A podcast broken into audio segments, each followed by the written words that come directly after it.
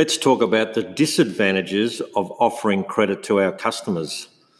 Number one, there is a negative profit impact. Some accounts receivable or debtors do not pay their debts and they become bad debts. Bad debts are an expense and reduce profits. And later on in unit form, we learn how to account for bad debts. Secondly, accounting for accounts receivable takes more time and expertise.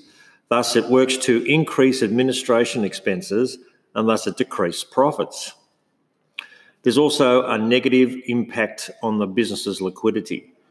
If there is bad debts, it means there's no cash inflow from that accounts receivable or that debtor or debtors.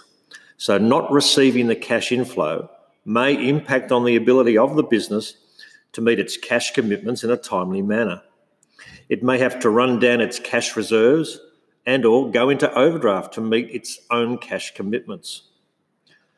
Some debtors do pay or some accounts receivable do pay, but they pay very slowly. They may be given, for example, 30 days to pay, but they may take, say, 35, 40, 50 days.